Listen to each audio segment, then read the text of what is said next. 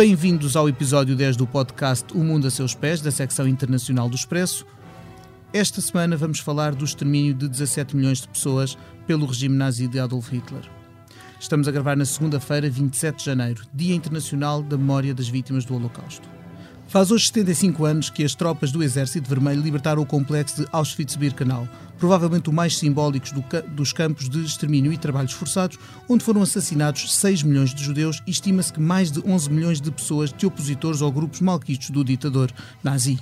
Temos connosco Esther Musnik, fundadora e presidente da Associação Memória e Ensino do Holocausto Memo Shoah. Olá, Esther. Olá e o embaixador Luís Barreiros, chefe da delegação portuguesa à Aliança Internacional para a Memória do Holocausto. Ora, Olá. Também a Manuela Gosta Soares, jornalista do Expresso, versada em assuntos da memória histórica. Olá, Manela. Olá. Eu sou o Pedro Cordeiro, editor da secção internacional.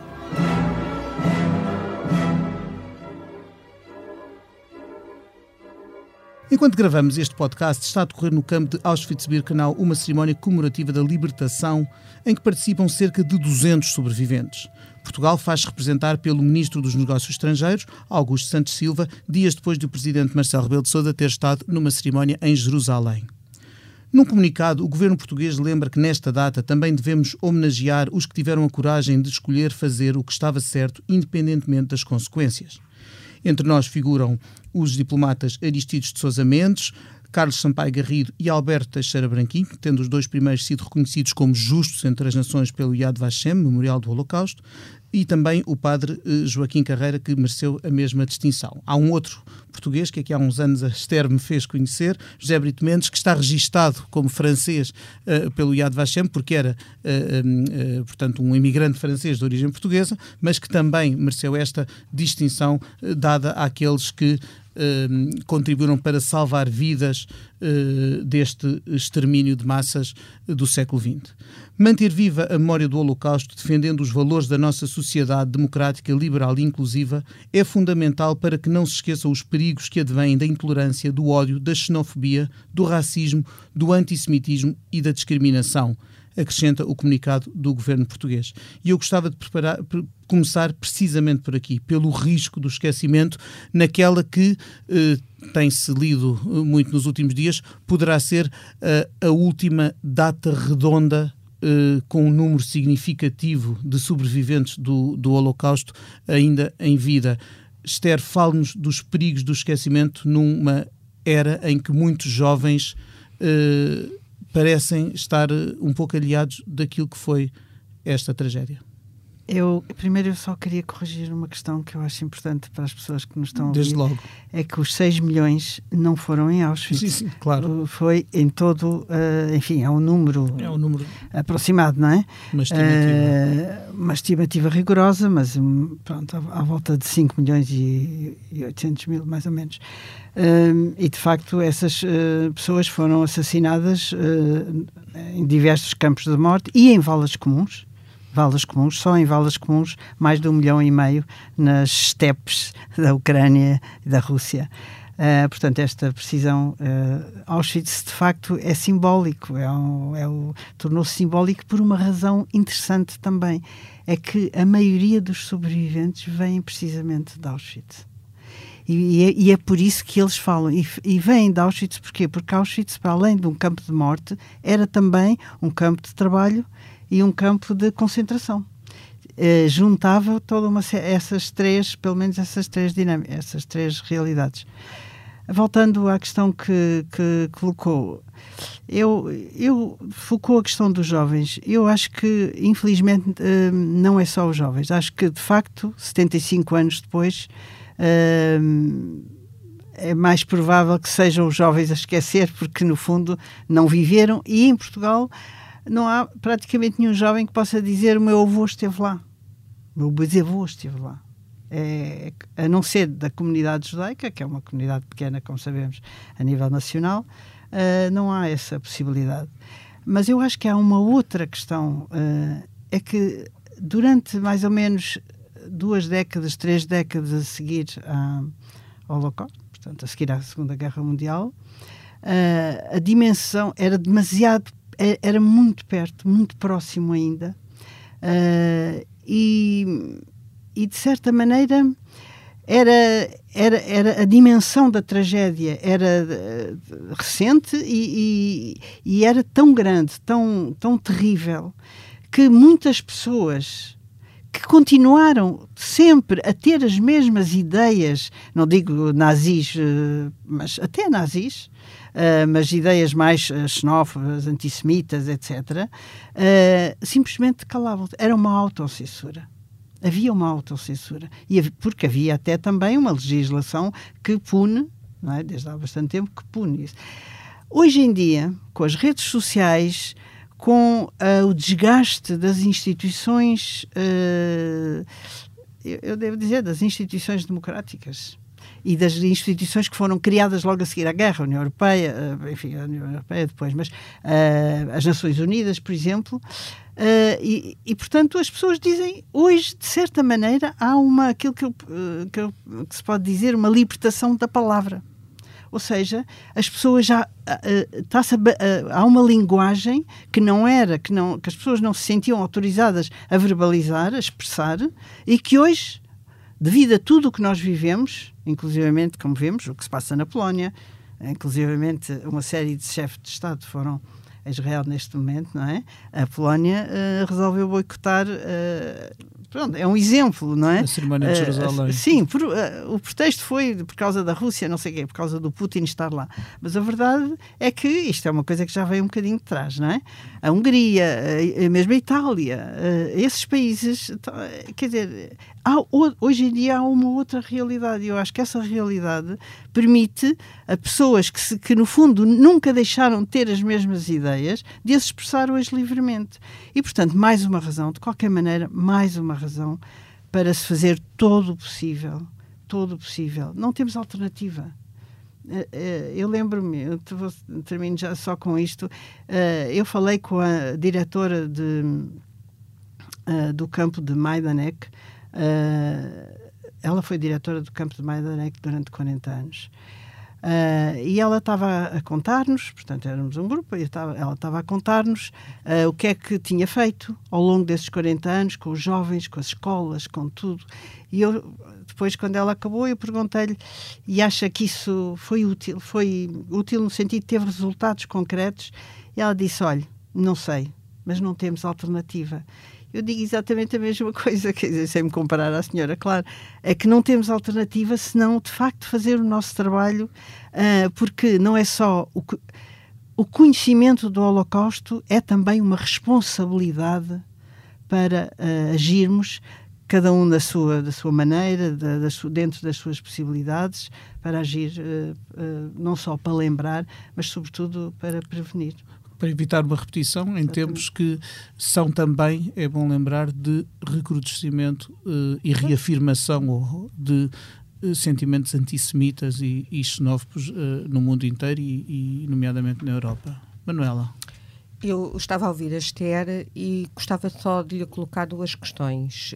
uma delas, no, no site do Yad Vashem, do Memorial sobre o Holocausto, há um, umas declarações de, de, uma historiadora responsável pelo memorial em que alerta, no caso concreto Israel, para a saturação que os mais jovens sentem, sentem um, quando ouvem falar do Holocausto. Pronto, sentem que é uma narrativa pesada, uh, que não tem a ver com a realidade deles e por isso que, que essa historiadora alerta é para um perigo de uma enorme saturação junto da população mais jovem por uh, sentir que é uma realidade muito longínqua, quando provavelmente esta, o que está na base de tudo isto talvez seja a intolerância, e quando esta intolerância começa a dar mostras em muitos pontos do globo. E por outro lado, quando fala em relação à memória, se, por exemplo, no caso de Lisboa, de Portugal, por onde passaram em trânsito 50 mil refugiados, alguns ficaram, uh, se não deveriam ser feitas mais ações no sentido de tornar presente essa memória. Por exemplo, em Lisboa há diversos locais uh, que têm a ver com, com o itinerário que, que, os refugiados fizeram e não há, a gente anda na rua, não vê uma única placa, não vê nada a assinalar isso. Não acha que deveria ser uh, deviam ser uh, tomadas algumas medidas no sentido de tornar isso mais presente a quem anda e provavelmente agora em inglês, visto que Lisboa cada vez está mais uma cidade na rota internacional. Não, eu estou completamente de acordo e, aliás, tenho lutado por isso. Uh, por exemplo, na Rua do Monte Olivete, que a comunidade judaica alugou em 1942 para, para receber os refugiados, uh, procurado que, de facto, se ponha uma placa para dizer que exatamente ali chegaram uh, milhares de refugiados uh, vindos da Europa ocupada por Hitler, né? pelos nazismos. Acho que sim. Existe um, uma, uma memória que é da Ana Arendt, onde ela morou aqui muito esporadicamente, mas morou uns meses em Lisboa e, e fez, a Câmara Municipal de Lisboa fez de facto até um, um passeio, no passeio, uma... E, mas de facto, mas tem toda a razão, eu acho que sim. Agora, não adianta muito, isso é a nossa experiência, e estou a falar a experiência da Associação Memória e Ensino do Holocausto, que lidamos com os professores diariamente, não é?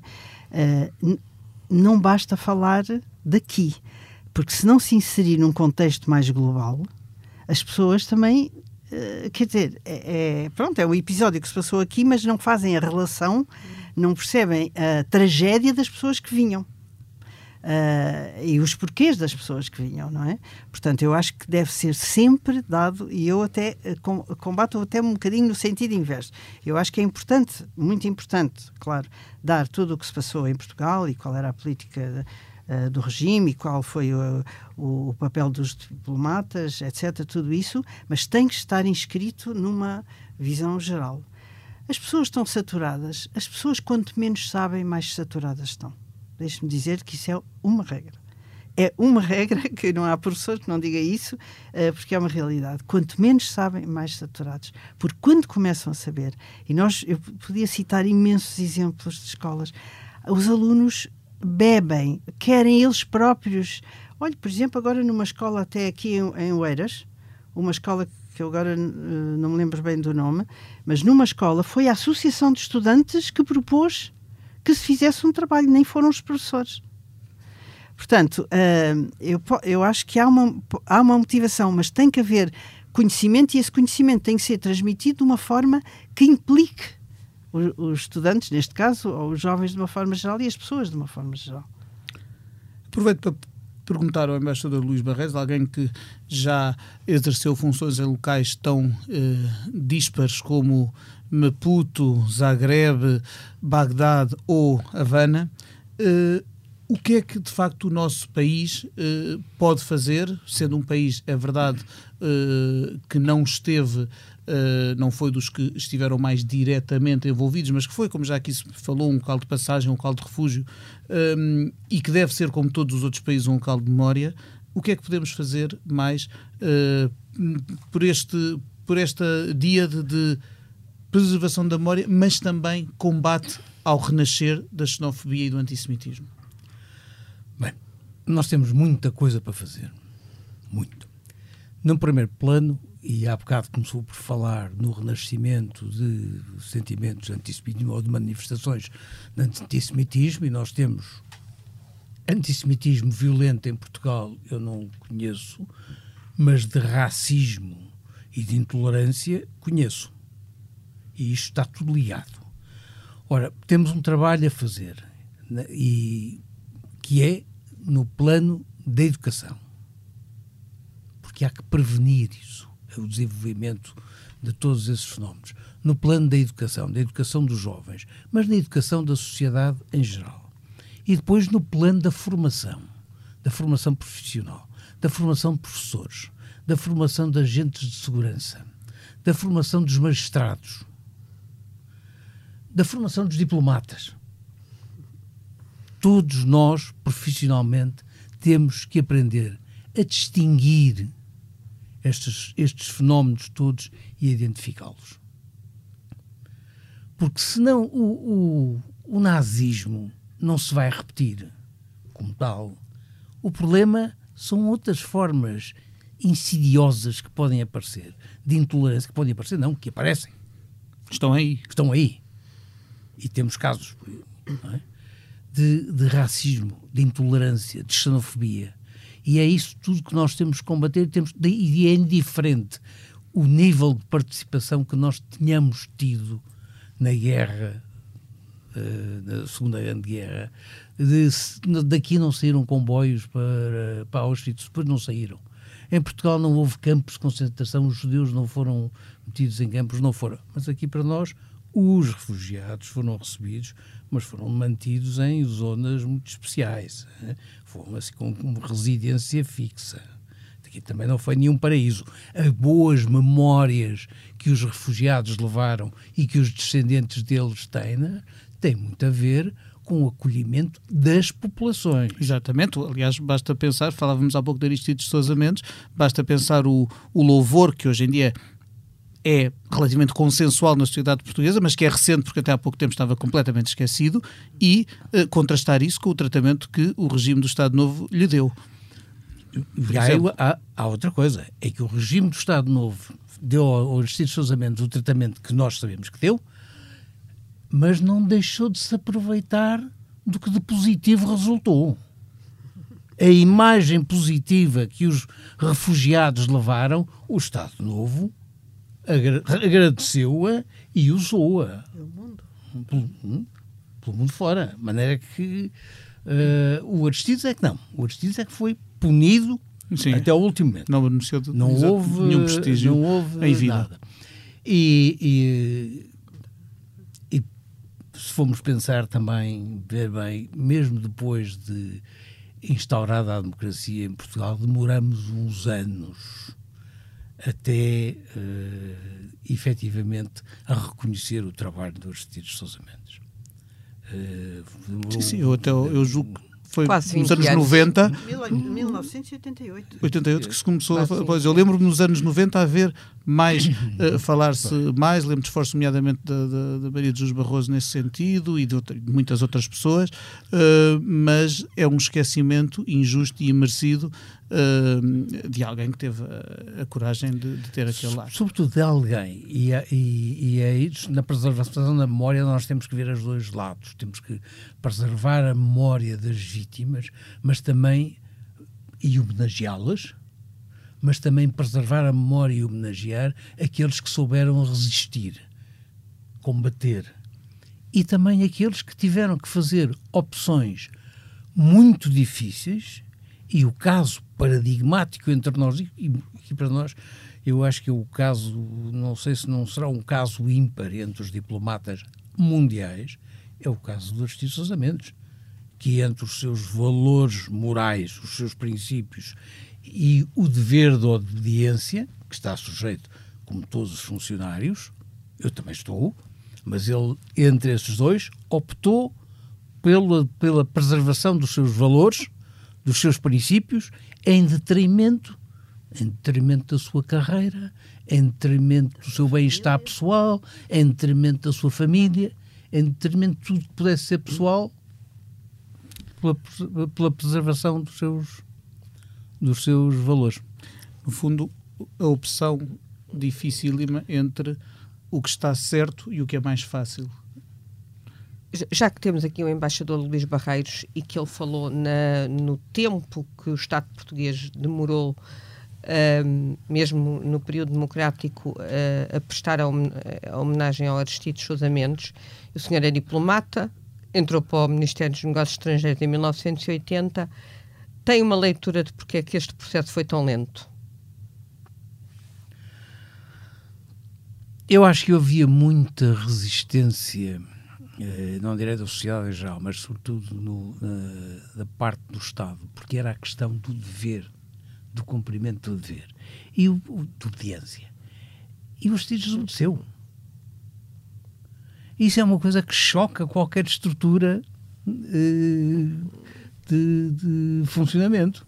Ele desobedeceu. Ele não, ele não ignorou nem interpretou criativamente as instruções. Ele foi contra elas, declaradamente. E isso, numa estrutura qualquer que seja administrativa, é sempre muito difícil de, de digamos, digerir. Uh, por acaso queria acrescentar em relação àquilo que disse, que é bem verdade, uh, Portugal nem foi o único país uh, a castigar quem desobedeceu uhum. em nome da, da, sua ética. E, no fundo, como disse bem, no fundo deu, deu um grande prestígio a Portugal que, enfim, mas muitos outros diplomatas que desobedeceram e, e estou-me a lembrar da, daquele diplomata do Japão uh, agora não me lembro exatamente do nome, uh, do diplomata do Japão, que também foi muito castigado, uh, o polícia suíço que desobedeceu também e deixou entrar crianças refugiadas, não é? enfim, uma série de diplomatas. Desculpa, desculpa então, o polícia suíço que hoje em dia 2020 ainda não é reconhecido. Pois, exatamente. Portanto, uh, e, e, muitos outros foram todos penalizados pelos seus governos. E isso é, é, é, é se fosse só Portugal, podíamos dizer, portanto, é Portugal, e, mas não, é de facto, é como se as pessoas quisessem negar realmente a dimensão do que tinha acontecido uh, e valorizassem mais a desobediência uh, do que, de facto, o que, o que tinha passado. E, de facto, nós vemos que no pós-guerra, olha, a Simone Weil tem. A Simone Weil que eu conheci em Auschwitz, em 1993, uh, eh, e que, é, que foi, de facto, uma mulher extraordinária. Uh, e que perdeu a mãe, perdeu o irmão, perdeu o pai, o irmão pronto, e manteve uh, outra irmã, pronto, eram, sobreviveram duas irmãs, ela e, e uma irmã, uh, e ela no final da guerra foi convidada, uh, ela não, a irmã que, era que tinha sido resistente, a Simone não tinha sido resistente, era mais jovem, foi para o campo, sobreviveu, milagrosamente, ainda por cima teve em Birkenau, não é? No campo de extermínio. A irmã foi convidada depois da, no final da guerra, porque se, era a altura que só se queria ouvir falar da resistência, não se queria ouvir falar uh, da, dos, da colaboração. Que a França, como muitos outros países, não é, uh, tinha colaborado também com o nazismo, não é? Uh, mas também tinha havido, claro, resistentes. E a irmã foi convidada uh, e pronto, e, e, ela foi também, a Simone foi com a irmã.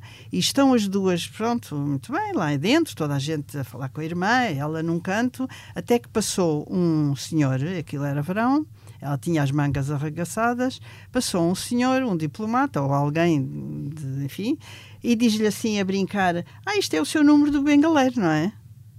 E ela diz no livro: Eu fui para a casa de banho chorar. Uh, de, porque é de facto é uma coisa terrível, não é? Quer dizer, obviamente que ele sabia, ou se não sabia, devia, ter, devia saber, não é? Uh, portanto, era, era na altura, uh, era, era isso, era o mundo da. Não se queria, não se queria saber.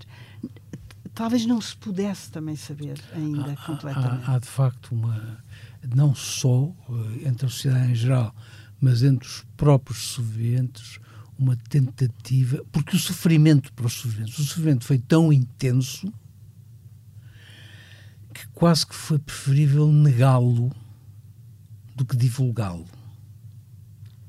Escondê-lo. Calá-lo. Calá-lo. Calá e porque não devemos calá-los, eu eh, recordo aqui deste exercício de memória em que estamos, já agora os nomes dos, de, dos demais estes heróis de quem falávamos, Paul Gruninger, o, o, o polícia suíço, e o diplomata japonês Shiun Sugihara, Sugihara. Uh, nomes que também merecem a nossa homenagem hoje. Até que ponto, uh, pergunto eu, debate-se muito e tenho, tenho lido nos últimos, nos últimas semanas, a propósito, obviamente, deste, deste aniversário que se aproximava, tenho, tenho lido artigos a discutir um, um, os, as formas de de preservação da memória e de, até de musealização destes, destes sítios. Há, é, o tratamento dado, por exemplo, ao campo de Auschwitz foi sempre muito, muito polémico e, nomeadamente, até nos últimos anos, alguma controvérsia em relação, a, relação a, a, uma certa cristianização a, que, a que alguns apontam e que não gostam de, de, de, de constatar naquele campo. Mas eu, a minha pergunta, e porque visitei Auschwitz há, há ano e meio e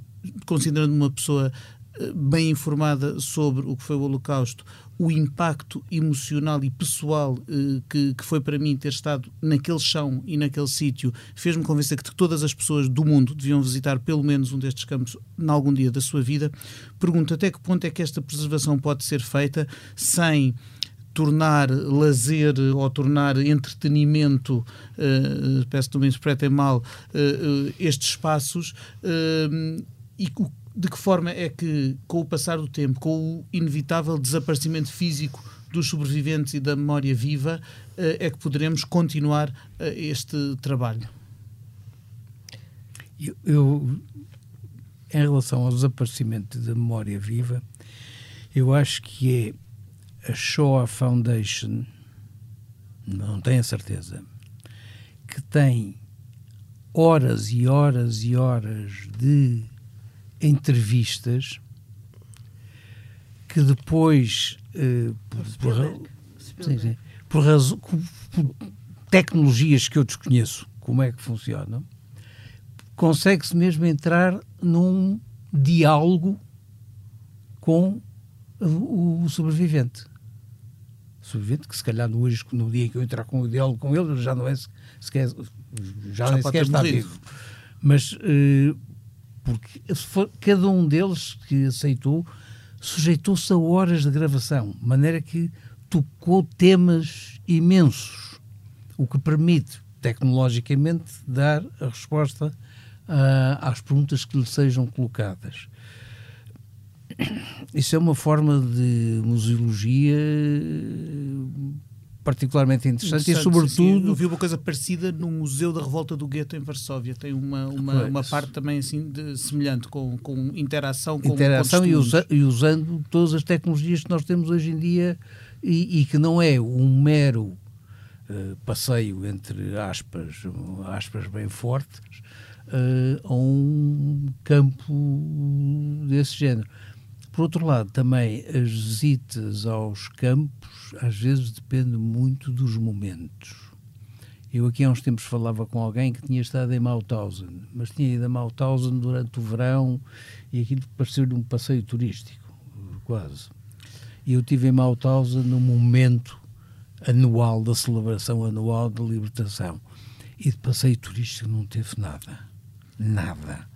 Uh, não sei se o meu nível de emocional terá sido tão grande como o seu, ou maior ou menor, mas que de passeio turístico aquilo nada. não teve nada. A minha experiência nada. também não, e, aliás, eu, também, é capaz de depender também dos guias. Os guias de Auschwitz pareceram muito bem preparados e, e o nosso teve, tinha a insistência de, tempo, de várias vezes ao longo da visita, que dura muitas horas, de dizer não estamos numa atração turística, estamos num local de, de memória. O que não impedia, obviamente, que houvesse. Uh, inclusive, havia uma mãe a pedir a um filho que pousasse dentro de, uma das, de um dos barracões de Birkenau para tirar selfies, o que me fez uh, alguns arrepios, embora mais vale lá estarem, mesmo com as selfies, do que não irem. Mas, é, é, que o problema da musealização é, é, é importante. É, eu acho que a musealização de Auschwitz uh, não é boa. Na minha opinião, não é boa.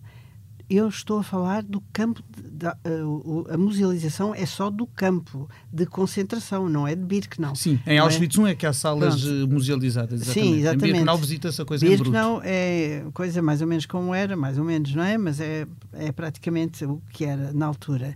E, e é isso que eu acho que tem um impacto muitíssimo maior. Eu vou dizer, eu visitei praticamente todos os campos de, de Auschwitz e da Alemanha, alguns deles também, bastantes uh, de Auschwitz, quer dizer, da Polónia, da não é? Uh, e, e, e, o que mais me impressionou foi aquele onde não havia nada, onde não há nada, que é o Treblinka. Treblinka, Treblinka é dos campos mais impressionantes, porque nós vemos uh, um contraste entre uma floresta luxuriante, como existe na, na Polónia, não é? Uh, e o nada, e o silêncio quebrado apenas por pedras abruptas, portanto, não é pedras polidas, é pedras assim, assada, portanto, completamente uh, assim, uh, onde estão só os nomes das comunidades destruídas. E são milhares e milhares e milhares de pedras, de pedras, de pedras. Não tem mais nada. Não tem mais nada.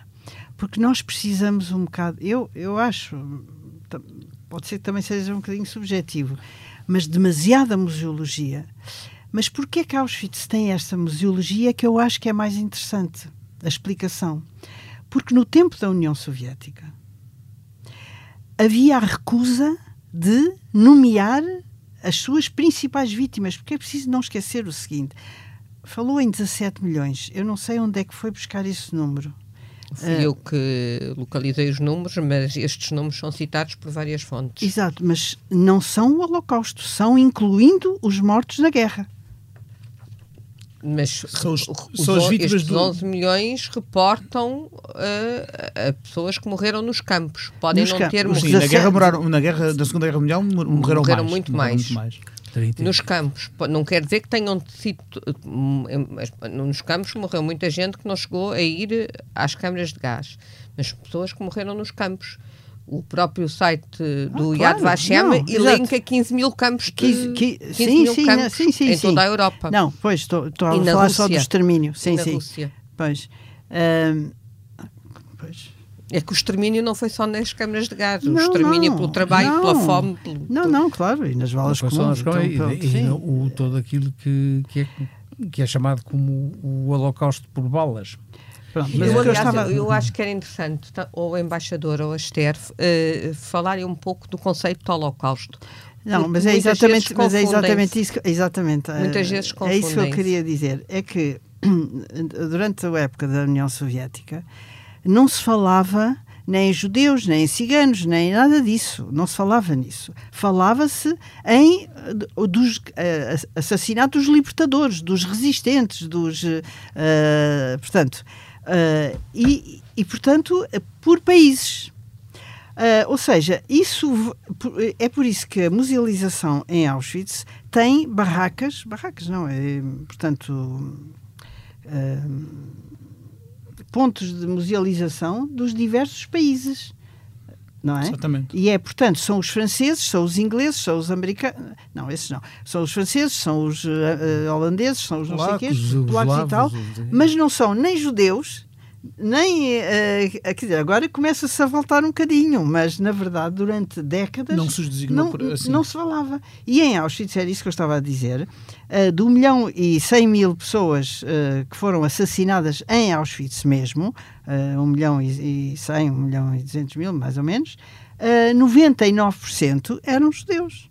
E isso era sistematicamente apagado. E de alguma forma, quando se quer minimizar o Holocausto, uh, reduz-se, uh, não se... Porque, vamos lá ver, os ciganos, os comunistas, os homossexuais, os uh, resistentes, enfim, sofreram imenso. Mas o único povo votado no seu todo ao extermínio eram só os judeus. É preciso dizê-lo porque é verdade. É verdade. Votados como, como na sua totalidade. Não quer dizer que os ciganos não tenham sido exterminados, também foram. Uh, homossexuais também foram, de outra maneira, mas também foram. Doentes, hein? deficientes. Pronto, tudo isso. Uh, todas essas pessoas. Uh, mas um plano de extermínio global, basta ler o Mein Kampf, porque está lá tudo. Está lá tudo. E, de facto, esse tudo começou a ser posto em prática. Portanto, e quando se fala do Holocausto, fala-se é um nome que, que é mal posto, digamos assim, é, um, é um, uma palavra é, desadequada, porque na realidade faz referência a, à Bíblia, aos sacrifícios eh, bíblicos, etc., que se davam em holocausto aos deuses e não sei o quê, pronto, enfim. Uh, e, e, portanto, é, é, totalmente desadequado, porque isto é a mão humana, não é que está nisto, não é a mão divina. Portanto, por isso é que, em termos de hebraico e também o mundo francófono, francófono, fala de Shoah. Shoah. A Shoah quer dizer catástrofe, quer dizer tragédia. Também não diz exatamente, não é. É de certa maneira o que aconteceu, é, até hoje é um bocadinho uh, inumável, uh, inominável. inominável. Então inominável. o melhor é, é dizer extermínio.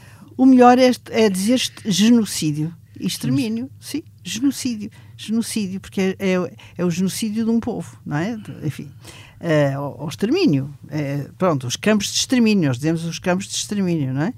Uh, e, portanto, é, é, o termo, porque o termo holocausto é, de facto, completamente desadequado, não, não há dúvida nenhuma.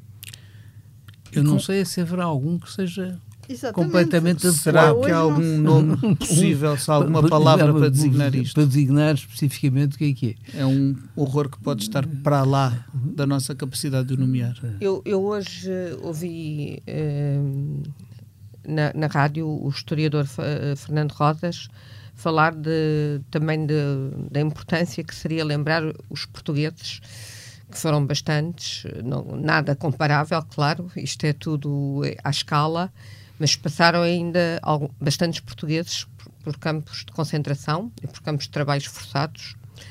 E alguns deles morreram. E por isso que também era importante lembrar isso, a questão, a questão da memória da memória histórica ou não. Como eu acho que uma, uma, das coisas que seria importante é que pelo menos todas as pessoas tentassem ler ou um livro do, do Elie Wiesel ou do Primo Levi, porque são dois autores daqueles que eu conheço, admito que existam mais, mas do que eu conheço, que nos fazem mergulhar naquele terror. E, o, por exemplo, nesse aspecto, o Elie Wiesel, que demorou anos a começar a escrever, eh, porque era difícil lidar com aquele sofrimento e, por isso, passá-lo ao papel. Bem como há algum. No, no caso do Primo Levi, que, que, Se isto é um homem. Se isto é, é um homem. É uma, e que acabou por ser alguém que, que acabou com a sua própria vida também e que não, não se é. pode dissociar esse fim do, do da experiência é, porque passou. Porque não, passou. é muito interessante porque por acaso eh, eu traduzi uma pequena entrevista que ele deu já mesmo, mesmo, foi antes, mesmo antes de morrer, acho que deve ter sido a última coisa. E ele diz: Eu fui a uma escola. Ele, ele foi ao longo da vida imensas vezes à escola, mas nesse, nessa última entrevista ele diz: Eu fui a uma escola e na escola falei sobre a minha experiência tal e tal, e depois os alunos perguntam: Mas porquê é que nos fala disto? A não sei quantos anos, já não me lembro, mas quantos anos depois do que ter acontecido? Entretanto, já houve tanta coisa, uh, o Camboja, isto, aquele, aquele outro. Porquê? E ele, ele diz: ele diz, bem, eu respondi, disse que que contava era a minha experiência, que não podia contar a experiência dos outros e tal, mas percebi que já não tinha linguagem para os jovens. Lá está. Eu acho que, uh, que isso eu, foi. Eu, eu, ia pegar no, no, que, no que tinha dito, Manuela, e do Fernando Rosas. De facto, se nós queremos procurar memórias entre nós, uh, bisavós, avós e bisavós, temos que ir aos campos de trabalho. E depois daí podemos passar para o resto. Podemos passar, não, podemos passar imediatamente. Mas nos campos de trabalho nós encontramos encontramos, eh, porque há portugueses. Terão ido por lá, alguns terão ido por serem judeus, outros terão ido porque eram republicanos na Guerra Civil de Espanha, tinham fugido para a França, estavam nos campos de. Estavam a lutar com a resistência. Outros estavam. Não, não, não, uns estavam. Não, havia uns que estavam a lutar para a justiça, mas havia outros que estavam pura e simplesmente metidos nos campos onde foram os refugiados da Guerra Civil de Espanha. E por isso é, muitas vezes é difícil de identificar, porque não sabe se são portugueses ou são espanhóis.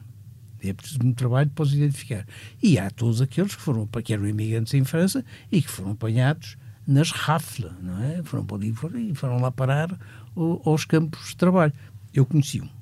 Só agora é que descobri.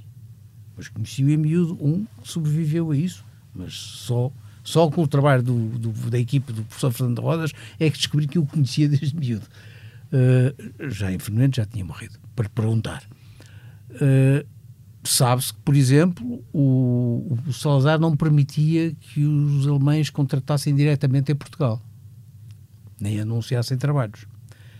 Mas, mas Portugal era, era um país pobre e um país de imigração e um país onde se ia buscar, onde as pessoas tentavam sobreviver em outros lados. E no norte iam a Vigo, porque em, em Espanha permitia-se há um, pelo menos seis mergulhadores do Porto de Leixões que foram trabalhar para o Porto de Hamburgo. E aos poucos, quer dizer, receberam dinheiro, mandaram, mas depois desapareceram. Onde é que eles desapareceram não se sabe. Houve muita gente que, que clandestinamente foi trabalhar para a Alemanha e acabou em campos de, de concentração. Há uma coisa, os campos de trabalho também têm uma importância nisso campos de trabalho têm uma importância para a gente ver a dimensão de tudo isto. Uh, eu não sei, eu creio que no período mais amplo do tráfico de escravos, que envolveu, obviamente, Portugal, Espanha, uh, Inglaterra, os Países Baixos e tal, terão sido, no total, transferidos, ou antes, traficados, qualquer coisa como 13 a 16 milhões de pessoas. Isto estamos a falar século e meio. ou dois séculos. No período entre 1933 e 45, a Alemanha usou 14 milhões de trabalhadores forçados. Que é 14 milhões escravos. 14 milhões de escravos. Trabalho escravo. Hum? Uh, escravos, alguns eram portugueses. E é, e é aí que a gente pode descobrir memórias, às vezes, dos nossos para chegarem lá.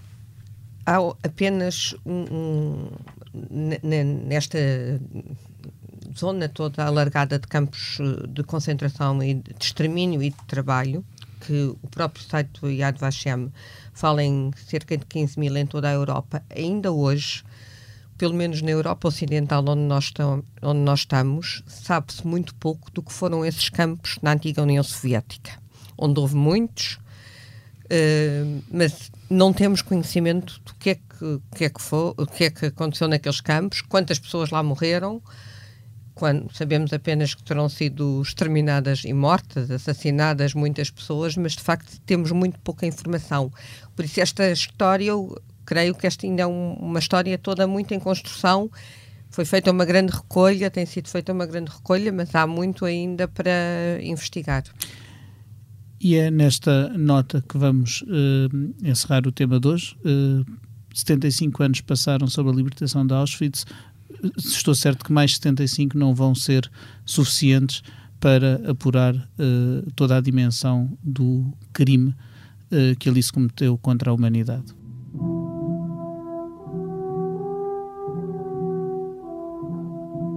Antes de nos despedirmos, uh, vou endereçar a cada um dos convidados deste episódio a pergunta costumeira do Mundo a Seus Pés, Esther, se neste momento pudesse ir para qualquer parte do mundo, qual seria e porquê? Um, eu estava hesitante entre Nova York e Tel Aviv, porque eu tenho família nos dois lados, mas acho que optaria por Nova York, porque tenho lá a minha filha, e também por outra razão. É em Nova York que estão grande, não só Nova York, mas principalmente Nova York, que estão grande parte dos arquivos do que se passou em Portugal durante a guerra. Embaixador? Eu acho que ia acompanhar mais a Nova York. Quem não? Não para a minha filha. na, na, parte da visita familiar, mas de facto a Nova York e Washington. Porque de facto há todo um, um panóplia de coisas para, para ver e para ler e para estudar e para conhecer que, enfim, a capacidade americana de, de absorção uh, conseguiu preservar, da mesma maneira que levaram uh, igrejas e conventos e desmontaram-nos cá e montaram-nos lá, também levaram documentos ou então digitalizaram-nos. Manuela? Eu, depois deste debate, não sou capaz de dar a resposta que me apetecia, porque por isso acho que, tal como não sou a única jornalista do Expresso que hoje gostaria de estar em Auschwitz, e acho que gostava de lá estar, mas sei que mais dos meus, não sou a única, entre os meus hum. colegas há mais que gostavam de lá estar hoje. É verdade, e, e é assim que nos despedimos deste episódio do Mundo a Seus Pés, que teve a edição multimédia do Ruben Tiago Pereira, a quem agradeço, bem como aos convidados Esther Mussenic, embaixador Luís Barreiros e uh, a Manuela Gosta Soares. A si também que nos esteve a ouvir, agradeço e marco já encontro para daqui a 15 dias com um novo assunto no Mundo a Seus Pés. Muito obrigado.